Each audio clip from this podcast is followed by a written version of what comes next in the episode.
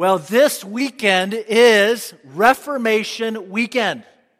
Exactly 500 years ago, this Tuesday, October 31st, 2017, minus 500, a thousand, yeah, October 31st, 1517, was the exact day in history when a Roman Catholic monk by the name of Martin Luther wrote 95 theses, 95 reasons why he was against the indulgence system of the Roman Catholic Church, and he nailed it 500 years ago to the door of his church in Wittenberg, Germany.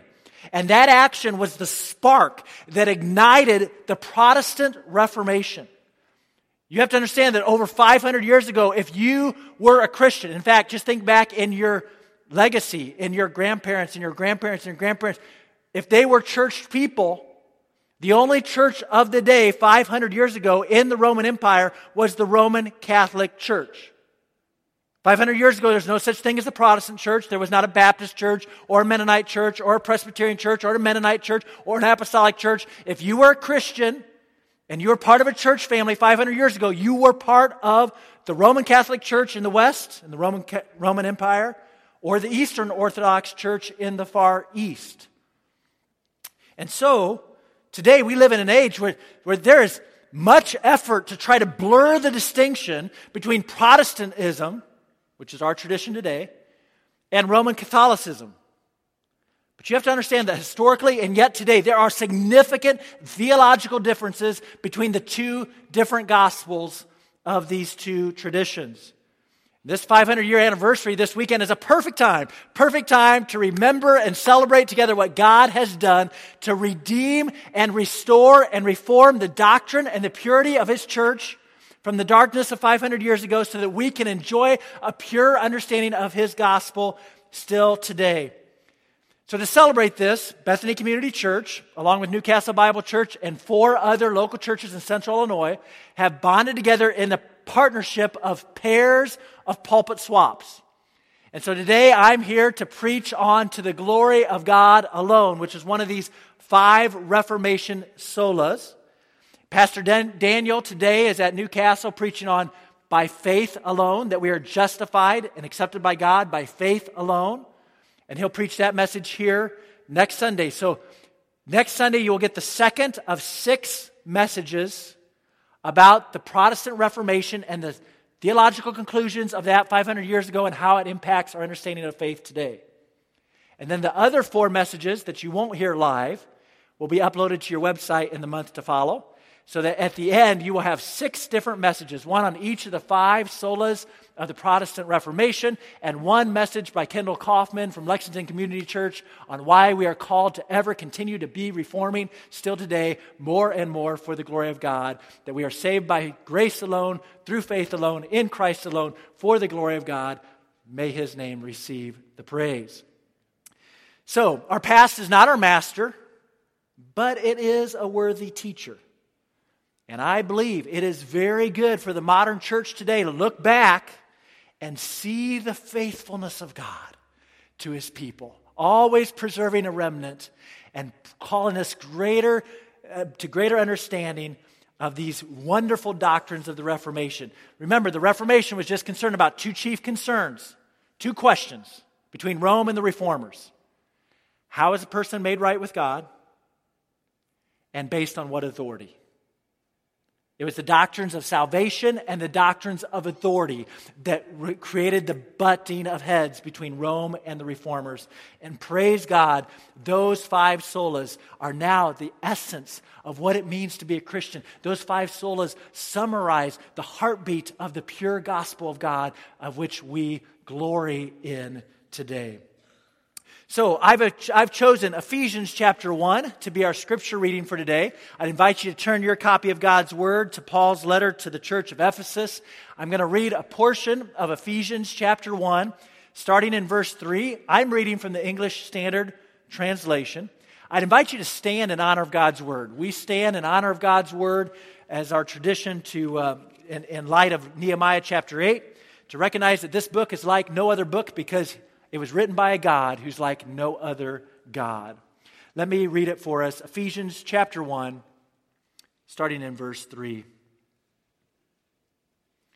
Blessed be the God and Father of our Lord Jesus Christ, who has blessed us in Christ with every spiritual blessing in the heavenly places. Even as he chose us in him before the foundation of the world, that we should be holy and blameless before him. In love, he predestined us for adoption as sons through Jesus Christ, according to the purpose of His will, to the praise of His glorious grace, with which He has blessed us in the Beloved. In Him we have redemption through His blood, the forgiveness of our trespasses, according to the riches of his grace, which he lavished upon us in all wisdom and insight, making known to us the mystery of his will according to his purpose, which he set forth in Christ as a plan for the fullness of time to unite all things in him, things in heaven and things on earth. In him, we have obtained an inheritance, having been predestined according to the purpose of Him who works all things according to the counsel of His will, so that we who were the first to hope in Christ might be to the praise of His glory.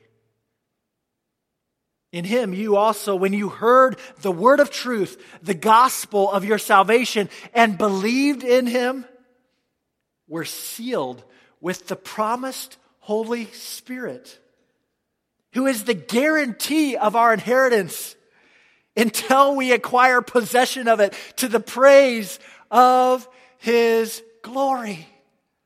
And thus reads the gospel of God. You may be seated.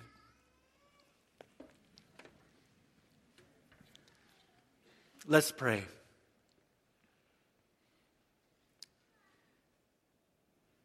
Father, we come humbly and yet boldly into the glory of your presence by prayer. The blood of Jesus is very conscious on our awareness because we recognize, Father, to, to be in your presence and not to be consumed is a gift. Purchased by the blood of our high priest, Jesus Christ, we come to worship. We come to praise. We come to say that you are good and you are worthy alone of glory. But Father, you know my stammering lips and my weak tongue. It is marred by sin.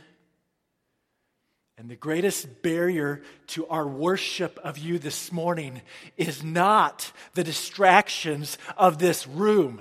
It is the idolatry of our hearts. We come to worship you and yet we hold in our right hands lies. We run to broken cisterns that cannot hold water. We think that peace can be found in pleasure or in power or in possessions rather than in your glory, which you have revealed for the satisfaction of your church.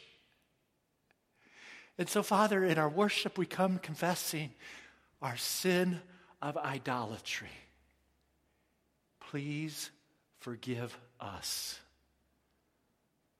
for believing that you are not as good as you say you are, and believing that somehow we can find our peace and our forgiveness and our satisfaction in you, in something other than you, rather. Please forgive and purify us, cleanse us, sanctify us by showing us a greater glimpse of your glory.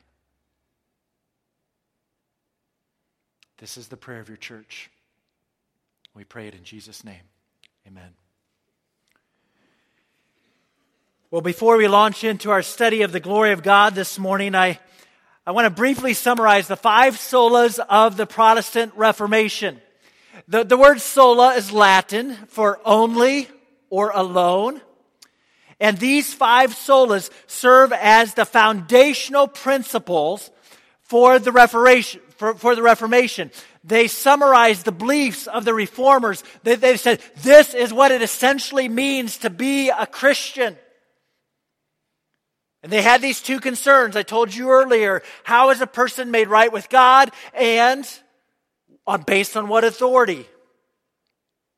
So these five solas are central to salvation and authority, showing how can we live eternally with God in a way that we are absolutely confident that God is 100% for us in every way. Glory to God for that. The reformers protested against the Roman church because they believed that the scripture alone was the final decisive authority for how we can be made right for God, with God and how we defend our beliefs in that justification. The Roman church was not the final authority. The magisterium was not the final authority. The pope was not the final authority. The final authority for our faith and our practice in life as God's children was the Word of God alone. Scripture alone is the final authority for our faith and doctrine. Freedom from sin's guilt and the wrath that we deserve because of our sin.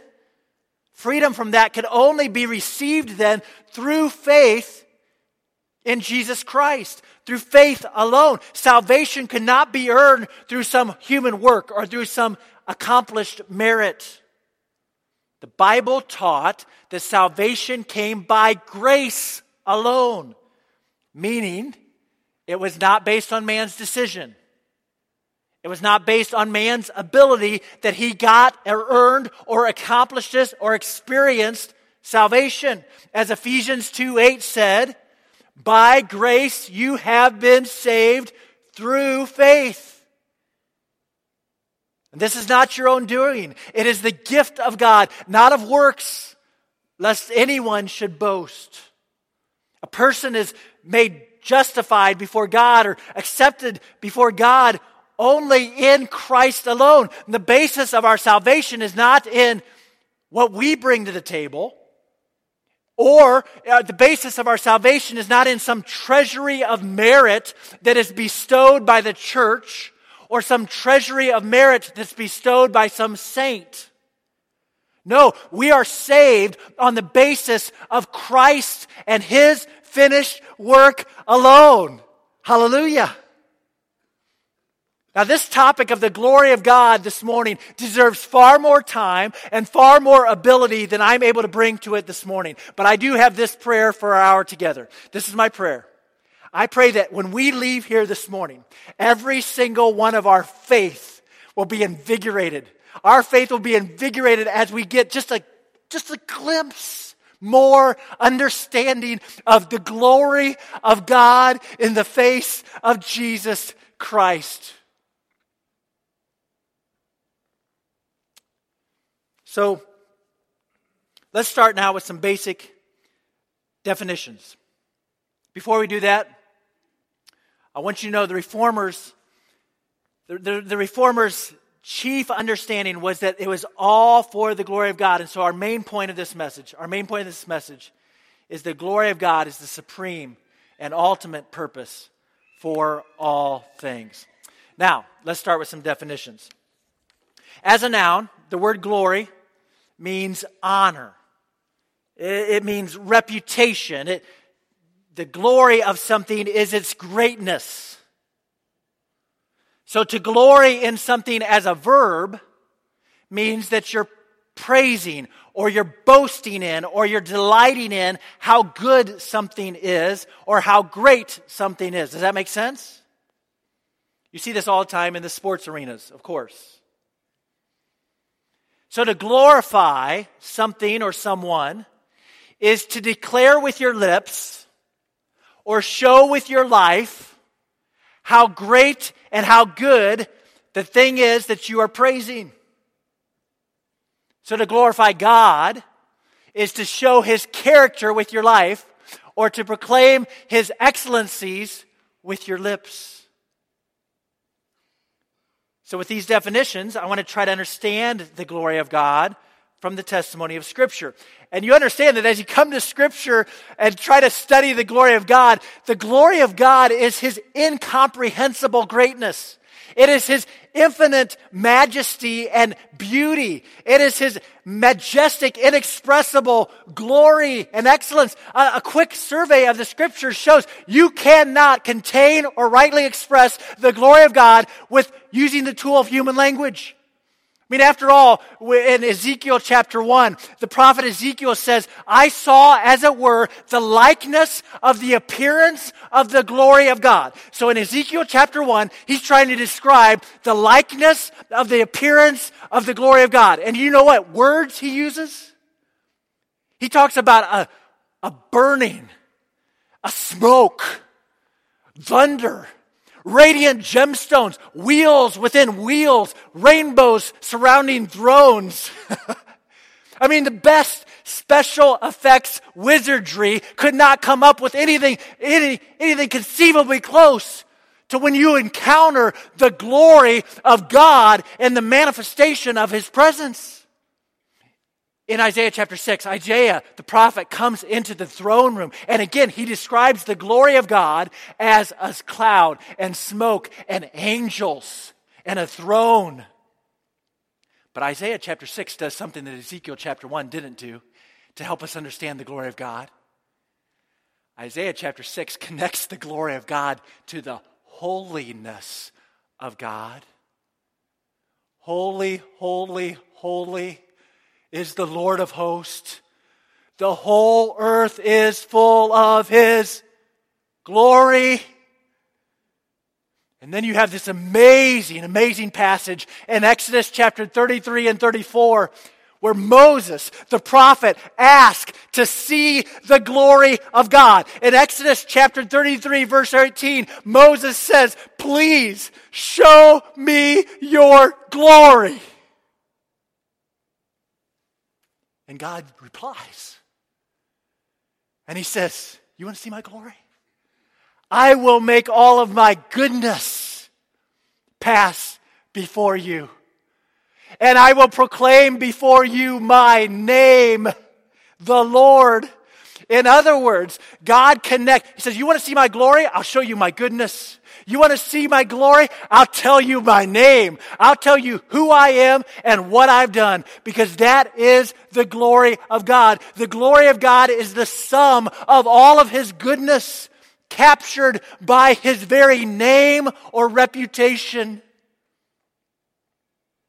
And since this is Reformation weekend, isn't it amazing to note as well that when God trumpets his glory before Moses, the next thing out of his mouth is the sovereign grace of his election. When he says, And I will be gracious to whom I will be gracious, and I will show mercy to whom I will show mercy. You want to see my glory? Let me show you my sovereign electing grace. Chapter 34.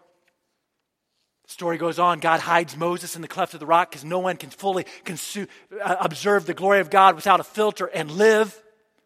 So he hides him in the cleft of the rock and he lets him see a glimpse of his backside.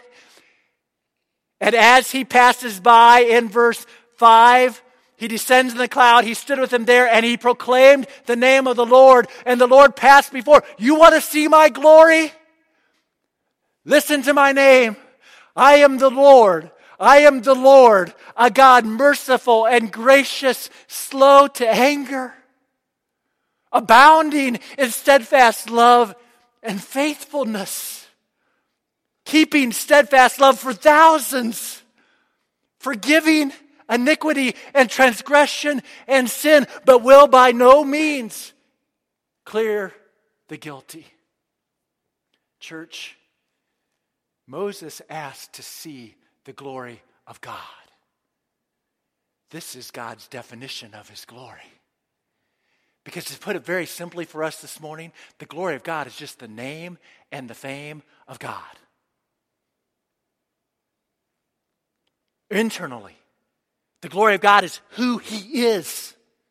It is the supreme sum of the character of all of his infinite expressions. So you pick your favorite attribute of God. God is faithful, but he's perfectly faithful. God is gracious, but he's perfectly gracious. God is angry with the wicked, but he's perfectly angry with the wicked. God is amazingly merciful, but he's per- he's in every one of his infinite expressions of beauty. He is perfectly, majestically, splendorously, indescribably glorious. And the sum of all of that holiness, because there's no God like our God, is His glory. The glory of God is internally who He is. Or you could say it this way the glory of God is the many perfections of His holiness. For there is no God like our God. But externally, the glory of God also describes His fame. We, we had a staff meeting a couple weeks ago, and I asked our staff, What is the glory of God? And isn't it fascinating that a church staff has to try to find words to describe the glory of God? And our children's ministry director, I'm so thankful for her, she says, It's just the who and the what of God. I love that. It's the name and the fame. The glory of God also describes not only who He is, but what He does. God's glory is the revelation of Himself through creation, salvation, judgment, and visions. The heavens declare the glory of God. Psalm 19:1. Ephesians 1 that we read earlier says that all of our salvation is for the praise of his glory. Revelation chapter 15, verse 8, paints a picture of the heavenly sanctuary during the tribulation judgment of God's enemies. And it describes the smoke and the, the sanctuary being filled with the glory of God as his enemies are judged. And every time in Scripture you see an extraordinary vision where God manifests himself to human beings in some marvelous way, the pride of man is always humbled and the who and the what of God is exalted in a way that brings forth worship and fear and praise and obedience and love. The glory of God is the name and fame of God. That means that the supreme purpose of all things is the name and fame of God. In fact, the glory of God is the central theme of all of Scripture. Even though human language is unable to rightly express what is meant by this amazing topic of the glory of God, there is no greater reality in history. There is nothing more worthy of your passion and your pursuit than the glory of God. Let me say it this way. Truly, the desire to see more of the glory of God is one of the chief attributes of saving faith. For how can you say that you love God without desiring to want to know more and more of his unfathomable person and work? See, the, the reformers, 500 years ago, they desired to decapitate Rome's infatuation with man as the center of all things. The reformers desired to show that it was God and God alone that was the supreme purpose. It was for His glory. And when man becomes the center of the church, then the entire church gets built around man. And if, when that happens, the chief attribute that gets celebrated in the church when man is the center of all things is the love of God. Now we believe in the love of God. We celebrate the love of God. But the reason we celebrate the love of God is because the love of God is one of the ways that He manifests His glory. And the glory of God is the root and the foundation behind the reason why He loves sinners like us. And so the whole point of the Reformation was return back to recentering our lives on the glory of God. It is a central theme of the Old and the New Testaments. It's fascinating to me that while we see creation in Genesis, we don't see the word glory in Genesis. You don't come across the word glory until Exodus. So, the next 15 minutes, prepare yourself, put on your crash helmets, and buckle your seatbelts. I know you're going to be glad to have Daniel back. But for now, we're going to take a jet tour, Exodus to Revelation, on the glory of God. And you first encounter the glory of God. Remember when God's leading his people out of Egypt into the wilderness. It's the pillar of cloud and fire. Exodus chapter 13 describes how the Lord led Israel out of Egypt by day in a pillar of a cloud. Remember that? And by night in a pillar of fire. Now listen very carefully. Exodus 16:10 says, "The glory of the Lord was in the cloud." So don't think of this cloud as some fluffy cotton ball of cumulus happiness. The scripture describes this cloud as a terror, like a dense cloud, like smoke from a furnace. It was full of thunder and lightning. This pillar of cloud and fire was both attractive and terrifying, all at the same time. It caused God's people to worship whenever it would draw near to the camp, and yet it was terrifying enough to separate and guard them as a rear guard when they were coming up to the Red Sea and stop and put itself between the approaching Egyptian army. And it's so terrifying, the glory of God in the cloud and the fire, that it stopped the Egyptian army as a rear guard for God's people. Here's the point the pillar of cloud and fire was the visible manifestation of God's glory.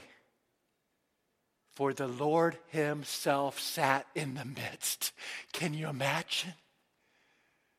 God was in the cloud. The cloud and the fire, scripture's very clear about this. Several different scriptures. The cloud and the fire was a visible manifestation of God's Spirit with His people, guiding, protecting, convicting, strengthening His people, protecting His redeemed. But the persistent sin of God's people made the presence of the Lord among them a great problem. First at Mount Sinai. The cloud covered the mountain. And Moses led the people out of camp to go and meet with God at the top of Mount Sinai. And, but Exodus 19 describes very, very clearly that even though the people had purified themselves with ceremonies and rituals for days in preparation to meet God, that only Moses and a select few were allowed to ascend up the mountain and enter into the cloud and experience intimacy with God's presence. In fact, Exodus 19 says clearly, Moses put up a barrier and tell the people to get away, lest they break through and see my glory and perish. See, the glory of God among God's people promised intimacy and joy, but because of their sin, brought judgment and terror. Once the tabernacle was built, the glory of God filled it to such an extent. Exodus 34, verse, or excuse me, Exodus 40, verse 34 says the glory of the Lord filled the tabernacle to such an extent that not even Moses could enter it. The pillar of cloud and fire brought joy but separation, intimacy but exclusion. Israel needed to have God's glory with them, and yet their persistent sin made his presence among them a real liability. So if you're a Jew, you're thinking, okay, n- never fear, 40 years of this, and then we're going to build a resting place for the Spirit of God. We're going to build a resting place, Solomon's temple. And in 1 Kings chapter 8 says that when, when they finished Solomon's temple, the glory of the Lord visibly appeared to such an extent that the priest came out of the the priest came out of the holy place, a cloud filled the house of the Lord. so that the priest could not stand to minister because of the cloud, for the glory of the Lord filled the house of the Lord. See, it didn't matter that it was a permanent resting place in the temple.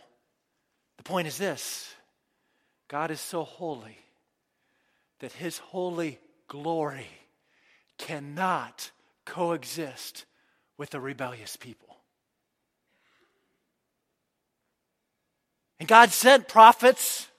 There were years of warnings repent, turn, cast away your idols, come back to me. I am your Redeemer. But finally, in Ezekiel chapter 10, Ezekiel chapter 10, Moses' greatest fear from Exodus 33 becomes true. As God gives the prophet Ezekiel a vision showing how the glory of the Lord moves from the inner court of the temple and lifts up and moves to the outer court. And then it moves from the outer court to the threshold of the temple. And then it moves from the threshold of the temple over across the valley to the Mount of Olives. And Ezekiel watches with terror as the glory of the Lord leaves the Mount of Olives and ascends into the heavens, leaving his people without his presence, completely vulnerable to the onslaught of the invading Babylonians who will bring judgment to the people for their idolatry. The worst fear of Moses just came true. The glory of God has departed from his people. But God speaks through his prophets and says, There's going to come a day when my glory shall return. I will again return my glory to my people and draw all nations to see its light. No longer would the glory of God be revealed through a pillar, only through a pillar of cloud and of fire, but now through the God man dwelling with us. Oh, church, glory in this truth today. For Luke chapter 2 celebrates the story. There were shepherds and they were watching their flock by night. And suddenly, the glory of the Lord shone around them. and they fell in fear. And the angel told them how this night a child, Jesus Christ, the Messiah, is born in a manger in Bethlehem. And suddenly there was with an angel a host singing, praising God, and saying, Glory to God in the highest The Apostle John introduces the incarnation of Jesus Christ with these words in John chapter 1, verse 14. The Word became flesh and tabernacled among us. And we beheld his glory. Glory as of the only Son from the Father, full of grace and truth.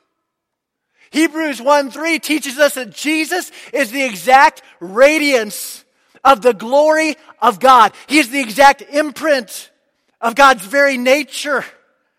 God no longer reveals his greatest glory through a cloud of a pillar of cloud and fire or through an earthly temple.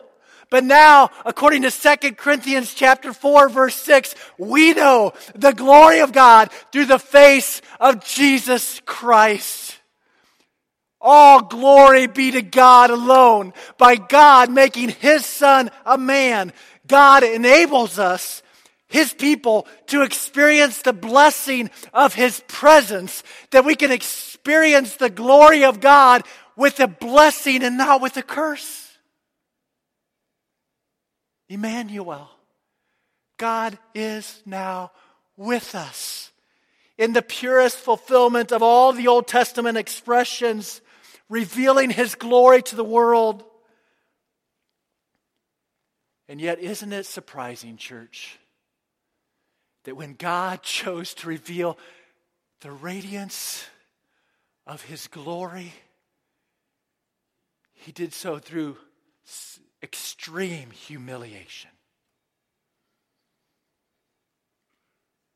Colossians chapter 2 says, The Lord of glory was crucified. In fact, the very night before his cross, the prayer of Jesus in John 17 tells us explicitly that it was the cross that showed the glory of God in purest form. The death, the substitutionary death of Jesus Christ, the Son of God for sinners, actually reveals the glory of God. This is the exhilarating truth that the reformers rediscovered by the Spirit of God as they studied the Word of God 500 years ago. And they were so excited that God reconciles sinners to Himself by substitution, by taking our sin on Him and dying and paying the penalty that our sins deserved on that cross so that we might be made the righteousness of God through faith in Jesus Christ. The reformers rediscovered that truth and believed it with such joy they were willing, and many of them did, gave their life as martyrs for the gospel of substitutionary atonement. Christ doing for us what we could have never done for ourselves. We are accepted by a holy God, by grace alone, through faith alone, in Christ alone, all for the glory of God alone. Not surprisingly, then, the glory of God becomes immediately becomes the main theme of the preaching of the early church. The apostles' preaching, what the greatest thing they talked about was the glory of God. Study it. You'll see Acts chapter 3. Peter proclaims that God glorified his servant Jesus by the resurrection. In Romans chapter 6, Paul explains that Jesus was raised from the dead by the glory of the Father. And now that Christ has sent his Spirit to indwell the church, the very Spirit of God and the Spirit of glory rest upon us. Listen, where the Spirit is, there is freedom. And we all, with unveiled faith, in other, words, unveiled face, meaning we all, with faith in the Word of God, are beholding the glory of God. And we're being transformed from one level of glory to another level of glory as we behold the glory of God in the face of Jesus Christ. So God's glory is the marvelous theme of our salvation. God displays his glory and brings even more glory to himself through the glorification of his redeemed. Now, saved hearts rejoice in this truth. Can you fathom this? The God of all glory actually desires to share his glory with you. This is stunning. But this is how God intends to bring himself greater praise, greater honor, and greater blessing is by sharing some of his glory with us so that we can turn it back upon him in response to add to the supreme, majestic excellency of his glory. Remember, God created you in His image. In His image. You were created to be a lantern of lightness in this dark world. You and I were created to put the name and fame of God on display. And yet, all have sinned and fall short of the glory of God. So now, it's only by God's grace alone, through faith alone, in the finished work of Christ alone, that God is bringing many sons to glory. Hebrews 2, verse 9. Second Thessalonians chapter 2 rejoices in this truth in this passage, it's amazing. He summarizes the very gospel of God as that which causes us to obtain the glory of our Lord Jesus Christ. Look at this passage. It says, God chose you as the first fruits to be saved. Our salvation started with God choosing us. by the Spirit, by belief in His truth. He calls this His gospel. And then he says in the verse 14, so that you might obtain the gospel. Actually, he doesn't use the word gospel there. He says, so that you might obtain the glory of the Lord. Because the gospel of God is the glory of God. It's marvelous. The glory of God is the theme and central theme of all of Scripture. It is the gospel. It is the revelation of Himself and all of His goodness and all of His fame. But Romans 8 reminds us believers today that our glory, as God shares his glory with his redeemed, our glory is still future. We will be glorified while we suffer with Christ yet today. Uh, Romans 8 makes sure that we understand our future with glory with Christ comes through the path of suffering today. By His Spirit, we carry our cross today, knowing that this will bring praise and glory and honor to Him forever when He appears on the day of His appearing. For of course, the climax of the glory of God in all of history is yet future when Jesus Christ, who is our life, shall appear and we shall appear with him in glory. and as a sidelight, isn't it interesting to note, by the way, that the scriptures describe Jesus coming back in the same way that he left? In other words, he will come back again on a cloud of glory to receive his church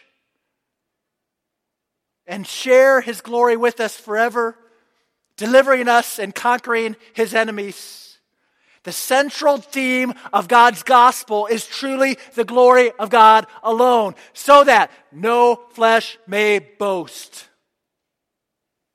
None of us can stay here today and say, God got a really good deal when He saved me. No. Salvation is by God, for God, through God, all about God, so that no one would boast or believe that we are somehow saved by our own works. The glory of God is the supreme and ultimate purpose for all things. Do you believe that? Do you live that? How does a person live when they believe that the glory of God is the supreme and ultimate purpose for all things? If we know that all of life and all of our salvation is to show and tell the glory of God alone, then aim your life to glorify God and enjoy Him forever. Can I say it this way? Delight to truly know and love God. Through the revelation of Jesus Christ and His Spirit, Scripture says we can draw near with a true heart. We can draw near to God with a true heart, a full assurance of faith. In fact, go to, go to Romans chapter 4. We're going to take a minute. Turn your Bible to Romans chapter 4. Because to glorify God is to pursue greater faith in God's promises faith in God is what glorifies God. Look at, look at Romans chapter 4. This is an amazing passage. He's talking about Abraham, the father of faith.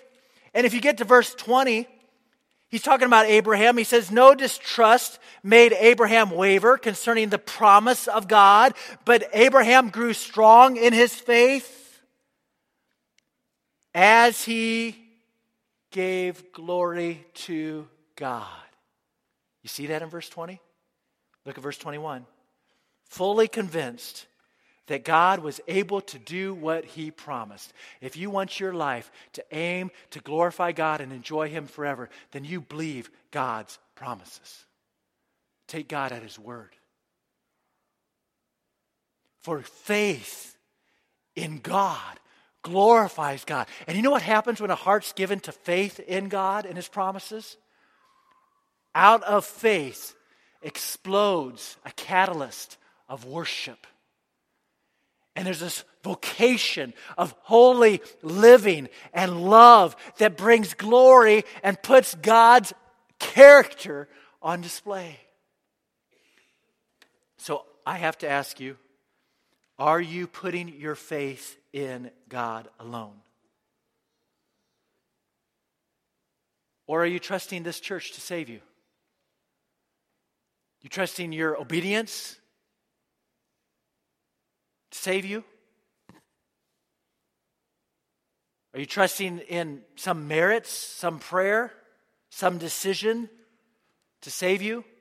I prayed a prayer, I'm saved. Not according to John chapter 1. To glorify God is to believe on His name alone, meaning that you use your lips to tell others how good He is, and you use your life to show others the fruit of the Spirit Christ in you, the hope of glory. A chief Reformation doctrine is that above all, God glorifies himself, and he delights to bring glory to himself in part through glorifying redeemed sinners, allowing us to glorify him through our faithful response to his grace in return. May God receive all the glory and the praise and the honor that he is due from his church. Amen. Let's pray. And so, Father, together as a church, we again come to say thank you. Thank you for showing us just a little glimpse of your glory. Thank you for tearing the veil and showing us the glory of God in the face of Jesus Christ. Thank you for setting upon us and in us the spirit of glory so that we're no longer led by a pillar of cloud. We're no longer restless, never knowing when the cloud would move and when the cloud would stay. But now we have you in us. Oh God, please deliver us from idols. Please purify our boasting. Help us to learn to boast in our weakness. These cracks in our fragile clay pots that allow the supremacy of your glory to shine with radiant brilliance through our lives. Oh God, show us more of your glory. We ask in Jesus' name. Amen.